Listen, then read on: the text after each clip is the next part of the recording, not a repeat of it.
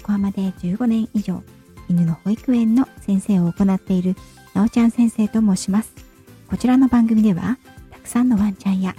飼い主さんと関わっていく私が、日本の犬と飼い主さんの QOL を上げるをテーマに、犬のあれこれについて私個人の見解からお話ししています。時には子育てネタや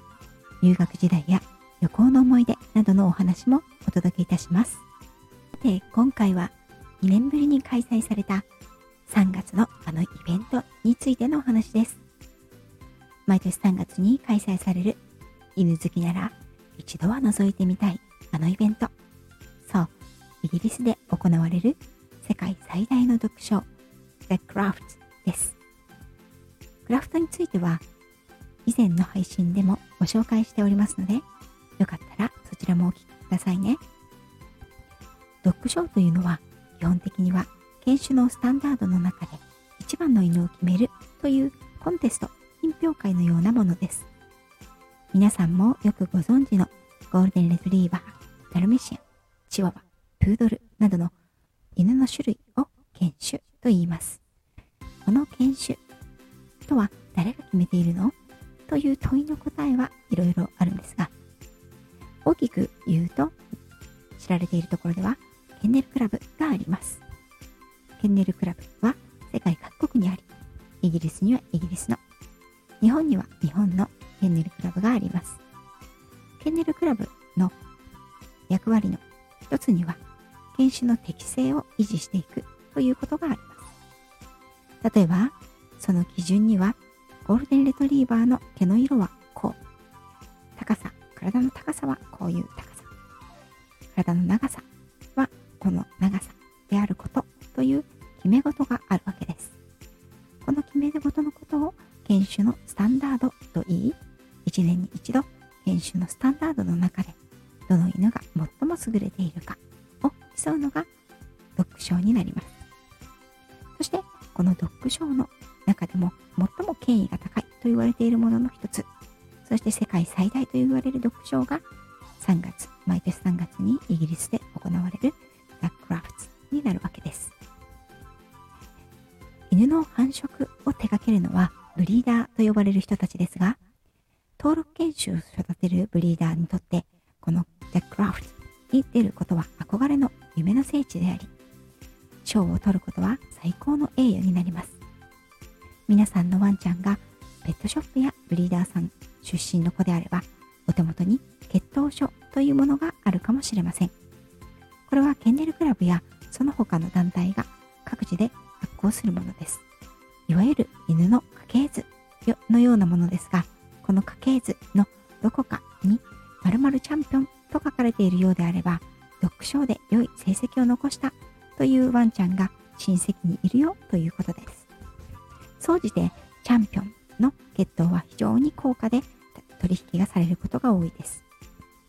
私は過去100万を超えるトイプードルちゃんを見たことがありますが、親御さんはチャンピオン犬でした。チャンピオン犬の血筋がなぜ高値になるのか、いろいろな要素がこれもあるんですが、まずは見た目がとにかく素敵です。可愛いです。綺麗です。そして遺伝性疾患や病気には非常に注意されて繁殖されていることが多いので、勉強熱心で優良なブリーダーさんの犬舎から出るチャンピオン犬は、健康で美しく気質、性格ともに優れていると言われるんですね。それが高値のゆえんの一つと言っても差し支えないと思います。この The Crufts 自体は歴史が100年以上あり、最初は小さな犬の品評会だったそうです。だんだんと知名度や人気が上がり、国内外の有名企業がスポンサーにつき、犬種のスタンダードの優秀犬を決めるドッグショーの意味にとどまらず、世界中の犬たちのための祭典、お祭りとなっているわけです。私は過去3回、2回はクラフトでデモンストレーションをする師匠のアシスタントとして、1回は自分の会社のスタッフたちの研修旅行先として、師匠に会いにこのクラフトに行ったことがあります。クラフトでの楽しみ方はいろいろあります。後半ではもし今後クラフトに行ってみたいという方のために5年前に私が日本から訪れた時のお話をしていきたいと思います。クラフトはイギリス中部の大都市バーミンガムから電車でほど近くの NEC バーミンガム駅から直結した巨大な会場で4日間通しで朝晩行われます。イギリスの首都ロンドンからバーミンガムまでは電車や高速バス、飛行機が出ています。私は5年前に行った時にはロンドンからバーミンガム行きのバスを日本から予約し、ヒースロー国際空港に日本から降り立ってそのままバスターミナルからバス1本で行きましたね。時間はかかりますが寝ていけますし、海外旅行が初めてというスタッフ3人とイギリス初めてというスタッフを4人連れていましたので、この交通手段で良かったなと思っています。NEC バーミンガムは幕張メッセとパシフィコ横浜と東京ビッグサイトを合わせたような巨大なセミナーホールで、普段はおそらく1会場ずつをそれぞれ別の企業や団体が使うのでしょう。ですがこのクラフト、The Craft の時は全ての施設をクラフトが貸し切ります。周辺には大手チェーンホテルからビジネスホテル、B&B などの民宿があるのですが、年明けする前にはほぼ全てが埋まると言われています。観光客だけではなく会場関係者、出店者が数多く宿泊するため値段も上がります。おすすめは NEC バーミンガム駅から 2,3 駅離れた町に宿泊をすることです。実際私たちもそのようにしていました。日本からイギリス各所の宿泊施設は簡単に予約することができますし、booking.com や portravel などからであれば日本語でも予約ができます。過去にはクラフト見学のツアーなどもあったようですが、私は個人旅行をお勧めします。クラフトは朝9時から夜7時、日によっては9時まで4日間通しで行われます。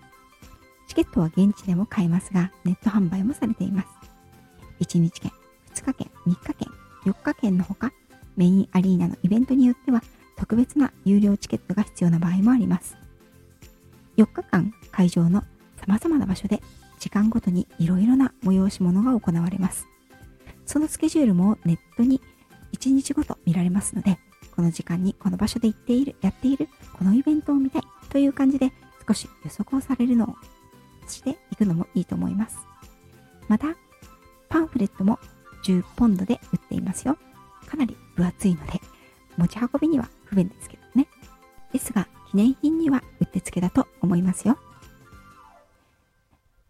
メインイベントはメインアリーナというテレビや YouTube 放映がされる大きなアリーナで行われます。ですがその他にも小アリーナや各所で犬のイベントは行われています。犬種のスタンダードの中での品評会だけではなく、レスキュー犬、盲導犬、聴導犬などのデモンストレーション、アジリティ、フライボール、ガンドッグなどのドッグスポーツ、ドッグダンス、しつけ教室やパピー教室、お手入れ教室、子供のための愛犬教室、動物愛護団体のデモンストレーションなど、またドッグショーに出るための各犬種ごとの待機ブース、ブリーダーさんの即販ブース、それらには見慣れないワンちゃんたちもたくさんいて、その子たちを眺めているだけでもあっという間に時間が経ちます。ブリーダーさんやハンドラーさんたちがピシッと着飾って手塩にかけた子たちを熱心にブラッシングやマッサージをしている姿は微笑ましかったり圧巻だったり、その他ものすごい数のペットグッズやフードの販売ショップなどもあり、カフェやファーストフードチェーン店も出店しているので、英語がわからなくても一日中ここにいて飽きることはありません。一日いるだけでも犬まみれの祭典の雰囲気に気疲れしてしまうかもしれませんね。ちなみに私とスタッフたちはこの時2日目、3日目の2日間の見学に行きました。1日目にはなんとなく場所や催し物、雰囲気の把握をし、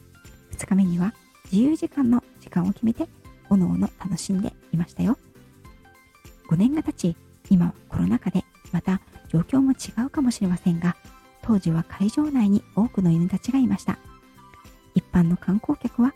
犬を連れて入ることができません。昔、私が師匠と会場に行った時にはどうだったか定かではないのですが、よく日本で行われる犬のイベントには犬を連れている一般の方がたくさんいますよね。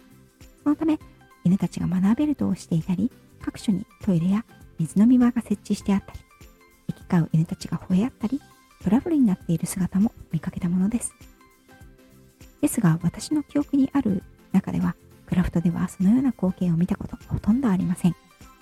それはこの会場に入れる犬たちが関係者の犬以外いないということも多々あるかと思いますが、それにしても広大な会場に犬のトイレやその辺に排泄物の跡がない、学べるとしている犬を見かけたことがないというのは驚きでした。クラフトの外に芝生のスペースが広がっているので、犬たちは気分転換にそこを散歩したり、外で排泄をすることが通例になっているようでした。メインアリーナのイベントではアジリティとドッグダンス、そして我らが師匠の出るガンドッグのイベントを観戦しました。このメインアリーナに出るためには相当のレベルが要求されます。国内外でもトップの犬たちとそのトレーナーさんのみが出場できるものです。犬たちの動き、トレーナーさんの動きには一切の無駄がなく、四方を大勢の人間に囲まれ、ざわめき、BGM、マイクの音量、場の雰囲気に飲まれることなく、素晴らしいパフォーマンスを見せてくれる犬たち。まさにトップオブトップの犬たち。素晴らしいの一言です。お腹が空いたり、歩き疲れたらカフェで一休み。バーガーキングやサブウェイ、コスタコーヒーなどのおなじみのコーヒーなどのチェーン店のほか、場内にはレストランやカフェがあります。だいたいセルフ式のところが多く、トレイを持ってきて好きなものを乗せたり、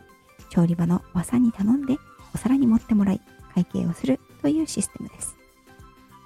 値段はやはり高めですし、お味はまあかもなく不可もなく、甘いものは激甘、紅茶は激熱なので要注意です。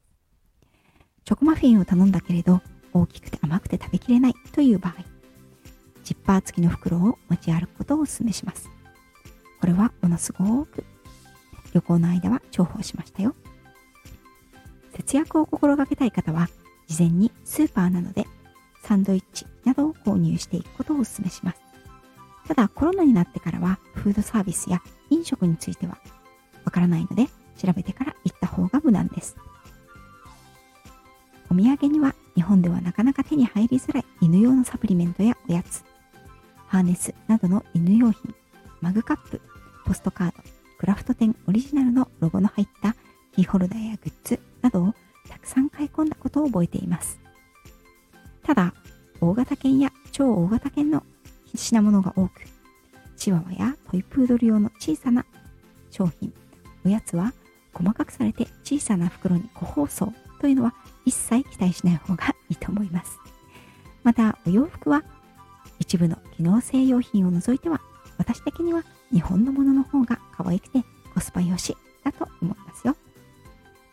最初に目星をつけて帰る前に一気に買うというのがおすすめです。値切り交渉、大きめのエコバッグの持参も忘れずに。イギリスの紙袋やビニール袋、脆くて大量の荷物には耐えられません。大体のお店でクレジットカードが使えることもありがたいですね。いかがでしたか？クラフト店行ってみたくなりましたか？私もまたいつか一緒に行ってみたいと思っています。とてもイギリスまで行けないけれど、世界で最大級のドッグショーのパフォーマンス見てみたいなという方、今年の分は先週末に終わってしまいましたが、過去のメインアリーナでのパフォーマンスは YouTube から見ることができます。こちらも公式ページとともに URL を記載いたしますので、ぜひご覧くださいね。世界のトップの犬たちの雄姿を楽しめますよ。それでは今日も最後まで聞いていただきありがとうございました。次回もまたよろしくお願いいたします。